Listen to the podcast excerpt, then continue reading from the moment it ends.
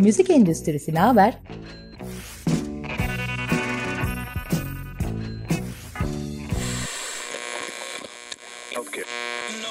Müzik endüstrisinin her alandaki dinamikleri.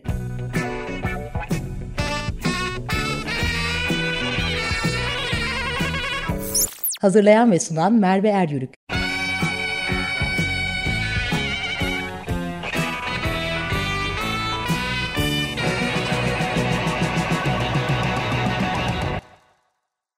Merhabalar.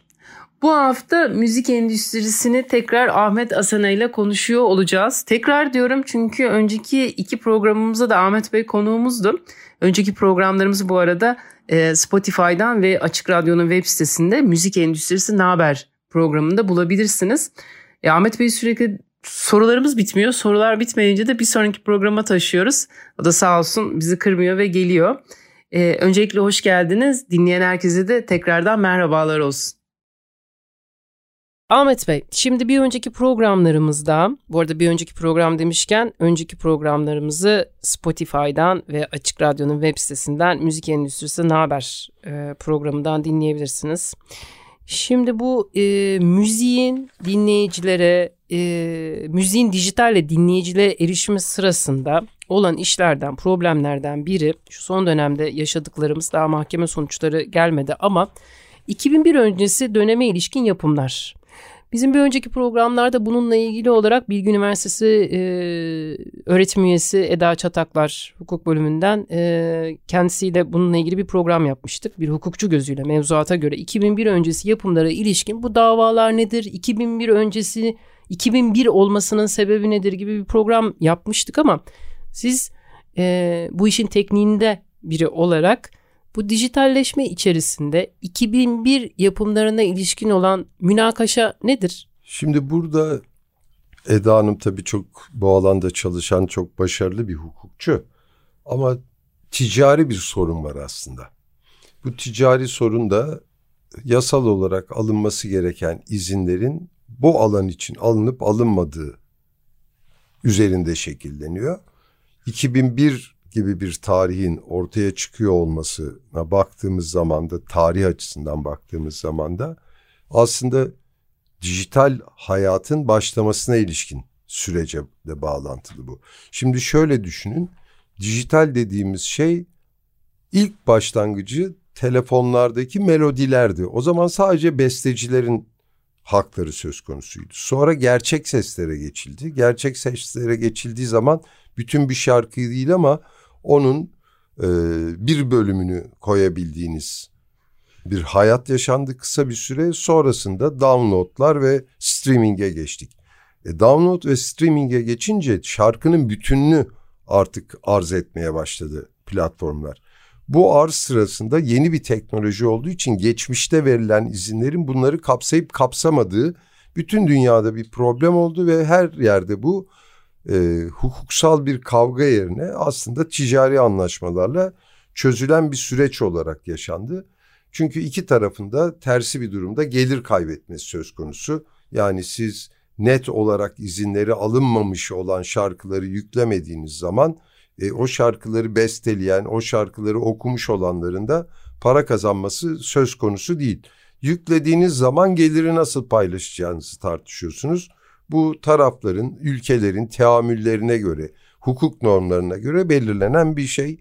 Türkiye'de yaşanan sorunun da ticari boyutu bu. Şunun için çok önemli. Platform herkesin iznini almadan bunu yayınlayamıyor. Bunun uygulaması da genelde dünyaya baktığımız zaman eser sahipleriyle ayrı anlaşmalar, bağlantılı hak sahibi dediğimiz icracılar ve yapımcılarla da bir ikinci anlaşma seti halinde oluyor. Çünkü birçok ülkede doğrudan bir biçimde ikisinin hakları ayrılmış değil bağlantılı haklar. Oradan geliyor zaten bir anlamda bağlantılı sözcüğü ya da komşu haklar diye tabir ediliyor işte o iki grubu kapsayan tek anlaşmayla yapılabiliyor ama bizim ülkemizde icracıların da ayrı hakları söz konusu olduğu için e, üçlü bir anlaşma yapısının mutlaka ortaya çıkması lazım. Aslında paldır küldür girdim konuya. Biz şimdi bu da mesleki deformasyon oluyor herhalde. Birebir hayatın içerisinde. Şimdi müzik endüstrisinde çalışınca hemen böyle şeye girdim de. Yani dijital bir mecra var. Spotify'dan ben bir Sezen Aksu şarkısı dinliyorum. Ve bu Sezen Aksu şarkısı atıyorum tabii şu an örnek vermek için. Sen Ağlama şarkısını dinliyorum. 2001 öncesi yılında yapılmış bir şarkı. Ve yine hatırlamadığım için çok özür diliyorum ama örneklendirmek aklımızda kalsın diye e, X bir yapım şirketinden çıkmış olsun. icracısı Sezen Aksu olsun. E, söz yazarı ve bestekar da Aysel Gürel olsun diyelim. Ve bu X yapım şirketi ta o zaman Sezen Aksu'yla ve eser sahibiyle anlaşırken ne diye anlaşıyor? Zaten bu e, fonogramı çıkmak için diyor ki o zaman plak vardı ve kaset vardı diye çıkarıyor. Çıkardıktan sonrasında da bütün izinler alıyor, ödemeler yapılıyor. Senaryoyu böyle kuruyorum. E, sonrasında ama 2001 dediğimiz o milat aslında dijitalin gelmesi. Dijitalin gelmesiyle birlikte X yapım şirketi diyor ki ben artık sen, sen ağlama gibi bir şarkı varsa repertuarımda bunu Spotify'a koyuyor. Ve Spotify'a koyduğu andan itibaren yine Eda Hoca ile yaptığım e, top şeydeki programı da hatırlatarak Eda Hoca da dedi ki 2001 yılı öncesiyse eğer yapım dedi fonogram yapımcısının tekrar eser sahipleri ve icracıdan izin alması gerekir bu dijital rafa koymak için. Bunun da sebebi mevzuatsal sebeplerden dolayıdır dedi. Şimdi ama burada da e, şimdi konuyu burada şey başka bir yere getiriyorum. Sonrasında böyle bir şey yapılması gerekir dedi. Bu hukuksal yanı. Endüstriyel yanına baktığımızda aslında endüstriyel e, kısmında da bununla ilgili açılan davalar var. E, ne yapıyor icracı? Gidiyor yapımcıya işte böyle kanunla belirlenmiş bir hak var ve sen benden izin almadan bu fonogramı oraya koyuyorsun. Keza yine aynı şeyi eser sahipleri de yapıyor. Buradaki tam da sizin belirttiğiniz gibi bunu yapmasının sebebi ticari. Sebebi bir gelir var. Bu geliri paylaşalım istiyor. Aslında hiç kimse e, bu fonogramı Spotify'a koyma istemiyorum gibi böyle bir ne cayma hakkı ne de yasaklama hakkı gibi bir şeyden dolayı yapmıyor. Şeyi söylemiyorum tabii. Buralarda yasaklama ve cayma hakkı olur mu girmiyorum. Dolayısıyla oluşan bir gelir var. Bu gelirle ilgili de bir münakaşa var. Bunu da halletmek için genelde eser sahibi ve icracılar direkt ilişki kurmak yerine e, ya da yapımcılar buradan elde edilen geliri hiçbir şey konuşmadan paylaşmak yerine işte hukuksal süreç başlıyor. Benim sorum şurada başlıyor. Tamam hukuksal mevzuatta böyle bir şey var. Açık var diyelim ya da bir, bir düzenleme de eksiklik var diyelim. Şimdi 2001 öncesi yapım bu Sen Ağlama şarkısından başlayalım. Sezen Aksu izin verdi e, söz, söz yazarı ve bestekar Aysel Gürel mi örnek vermiştim. Aysel Gürel izin vermedi.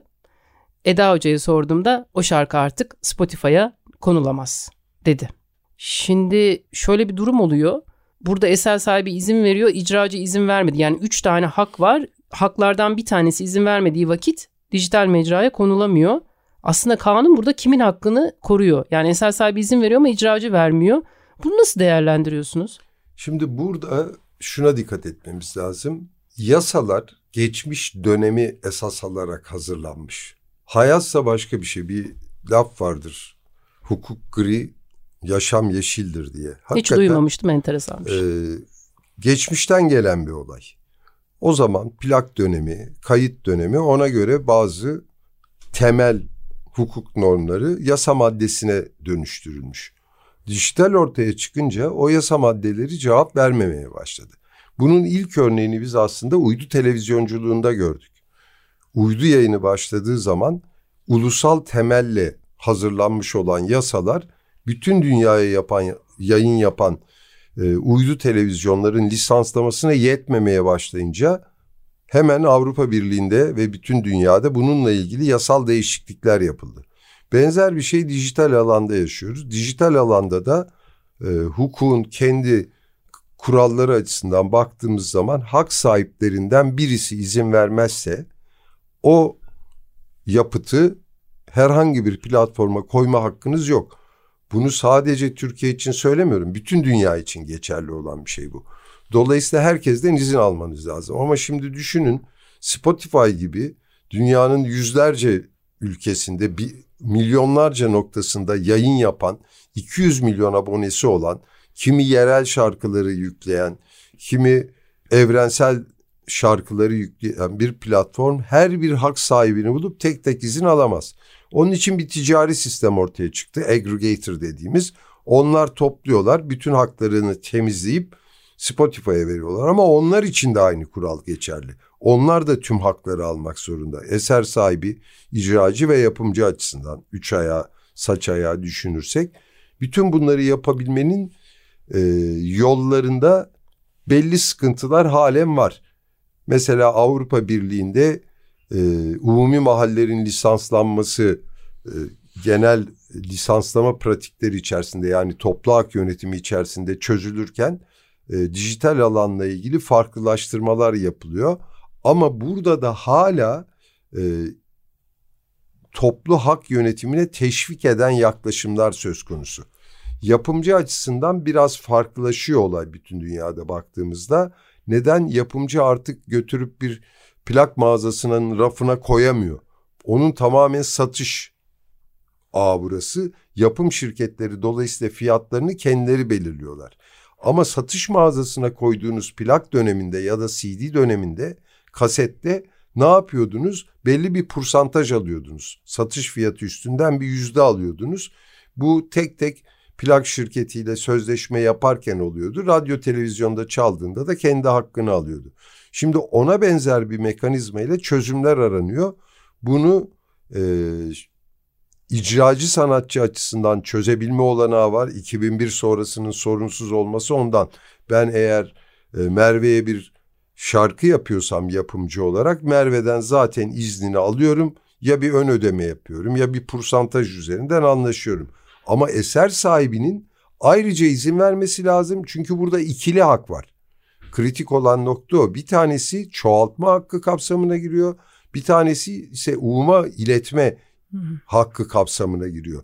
Birisi toplu hak yönetiminin gündeminde, birisi ise doğrudan hak sahibinin elinde olan bir nokta, ayrı bir mekanizma ile çalışıyor. İşte bunları birleştiren ticari ve hukuki her iki anlamda da e, yumuşak bir geçişi sağlayan yöntemler aranıyor. Bizim gibi ülkelerde biraz daha e, geç çalışıyor bu mekanizma. Onun sıkıntılarını yaşıyoruz aslında. Benim düşüncem doğrusu bunun ya yapımcılarla konunun bir anlaşmayla icracılar ve eser sahipleriyle birlikte çözülmesi, meslek birlikleri arasındaki bir anlaşmanın yapılması ikinci bir seçenek olabilir. Üçüncüsü de herkes kendi başının çaresine bakabilir ve e, platformlara konulacak repertuar için üç ayrı sözleşme platformlar tarafından imzalanır. Biz şimdi çok kendi dünyamızdan konuşuyoruz inansa ama toplu hak yönetimi yapan yerler nereler? Meslek birlikleri, Türkçedeki ismiyle yani MÜYAP, MÜYOR bir MESAM, MSG gibi yerler toplu hak yönetimi yapan yerler üyeleri adına. Biz şimdi Türkiye'de 7 tane müzik meslek birliği oldu. 2 tane eser sahibimiz var. MESAM, MSG. İcracılar için 2 meslek birliğimiz var. MÜYOR 1 ve TSMB e, yapımcılar için de MÜYAP, MÜYA 1 ve Müzik 1. Bu tekerleme gibi oldu tabii şu an. Evet, iki tane de federasyonumuz olduğuna göre bayağı bir yani, sayı var. Şimdi dışarıda çünkü şimdi ben 11 yıldır e, meslek birliklerinde çalışıyorum. Dolayısıyla bu meslek birliği demek, bağlantılı hak, komşu haklar, toplu hak yönetimi o kadar Fransızca oluyor ki karşınızdakine konuşurken çok kendi iç terminolojilerimizle konuşuyoruz. O yüzden bir şey yapmak istedim. Şimdi aslında işin acısı tam da işte bu 2001 öncesi yapımlara ilişkin olarak 3 tane hak sahibi var. Bir tanesi izin vermediği vakit bir dinleyiciler olarak söyleyeyim o şarkıyı e, dinlememe noktasına, oradan yoksun kalma noktasına gelebiliyoruz. Dolayısıyla sistematik olarak burada bir problem var.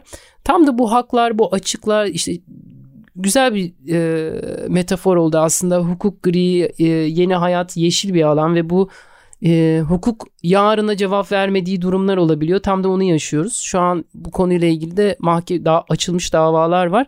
Bu davaların sonucu çok kritik olacak. Sonunda ilerleyen dönemde çünkü bazı şarkılardan belki yoksun kalacağız.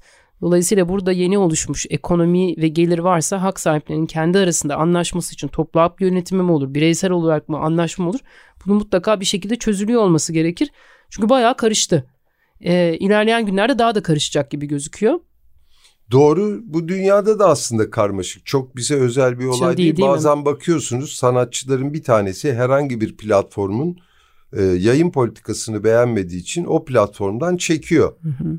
Yasaklıyor kullanılmasını çünkü o alandaki haklarını yapım şirketine devretmemiş oluyor. yasaklama geliyor. Bu şimdi isimleri tartışmaya gerek yok ama Tabii. e, bu 3-4 defa olmuş. Özellikle de bu e, toplumsal cinsiyet sorunlarıyla ilgili konularda gündeme gelmiş, ırkçı konularda gündeme gelmiş e, bir durum. Tabii böyle bunun çözümlerinin neler olması gerektiğine dair hani özneleri belirttiniz oradan bir sistem oluşturabilir diye ama bu konu ilerleyen günlerde tekrar başka hukukçu arkadaşlarla birlikte ve endüstrideki başka aktör ve aktrislerle de bu konuyu konuşuyor olmak istiyorum çünkü çok gündemde olan bir konu. Size sormak istediğim diğer bir konu da yine müzik endüstrisinde tüm hak sahiplerinden izin alınmış bir şarkı olsun. Ee, YouTube'a yüklüyorsunuz Yükledikten sonrasında da her şey, bütün evraklarınız var, her şey legal olarak işliyor. Ve ben bir e, rahatsızlık vermek isteyen kötü niyetli biri olarak YouTube'a diyorum ki o şarkıda benim hakkım var diye şikayette bulunuyorum. Ve sanırım çok kolay bir şekilde de kapattırabiliyorum. Şöyle söyleyeyim, Türkiye'deki ilk e, dijital uygulamalardan birisini MÜYAP olarak yapmıştık biz biliyorsunuz. E, YouTube'da ve e, mobil ortamda. YouTube MÜYAP sayfasıyla ilgili olarak Almanya'dan 18 yaşında bir Türkiye kökenli Alman vatandaşı şikayette bulundu. Benimdir bu şarkılar diye. Kimin şarkıları? Sezen Aksu'nun şarkıları, Edip Akbayram yani Türkiye'nin bildiği isimlerin şarkıları. Çok şaşırdık biz. Kim başvurdu? Anlaşmamız olduğu için bir kapsayıcı bir ortaklık anlaşması olduğu için YouTube'da bize gönderdiler şudur şikayetçi çözün diye. Aradım ben çocuğu. Abi beni işe al ben şikayetleri geriye çekeyim dedi.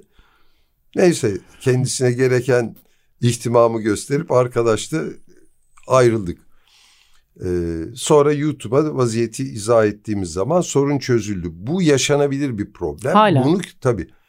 Ama şöyle bir mekanizma var. Content ID dediğimiz yani içerik numaralandırılması, içerik kimliği dediğimiz bir sistem var. Siz şarkılarınızı yüklerken diyorsunuz ki bu bana ait.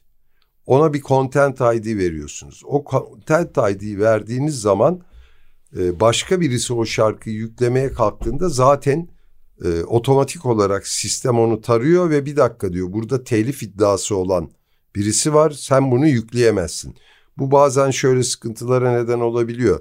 Çocuğunun doğum gününü kutlayan Merve geride e, bir şarkı çalıyor. Beatles şarkısı çalıyor. Onu videosunu yüklemeye kalktığında bir dakika burada telif var denilebiliyor. Ama bunu çözen başka yaklaşımlar geliştirildi. Ne yapıyorsunuz? Üçüncü tarafların yüklemelerine izin veriyorum vermiyorum diyorsunuz. Oradan bir gelir elde edilirse onun parasını alabiliyorsunuz. Bu türden mekanizmalar söz konusu. Eğer haksız yere bir hak iddiası yapıldıysa benim dediyse Ahmet Sena Sezen'in şarkısına o zaman tabii onu yükleyenin hak sahibinin Sezen Aksu ya da yapım şirketinin itiraz etme hakkı var. Belgelerini sunabilme hakkı var.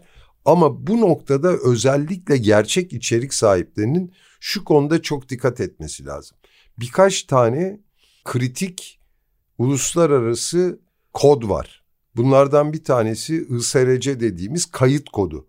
Yani bu şarkıyı kimin kaydettiğini ilk olarak gösteren kod ve nerede kaydedildiğini.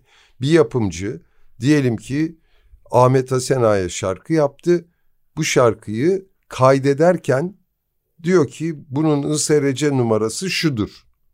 Orada Türkiye yapımcı kodu ve seri numarası gibi bir numara var.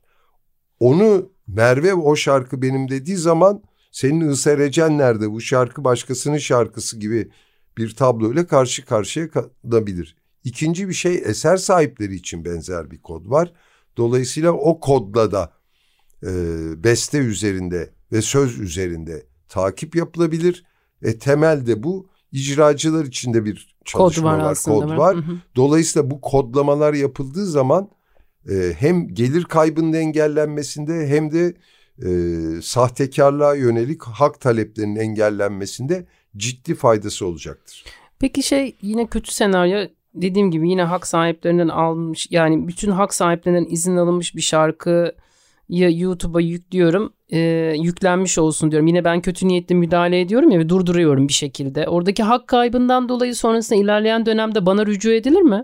Edilir. Edilir. Yani bu tamamen şöyle bir şey. Siz e, bu telif hukukunun dışında bir olay ama. Hı hı. Normal e, hukukun kendi normu içerisinde değerlendirilmesi gereken bir noktadır.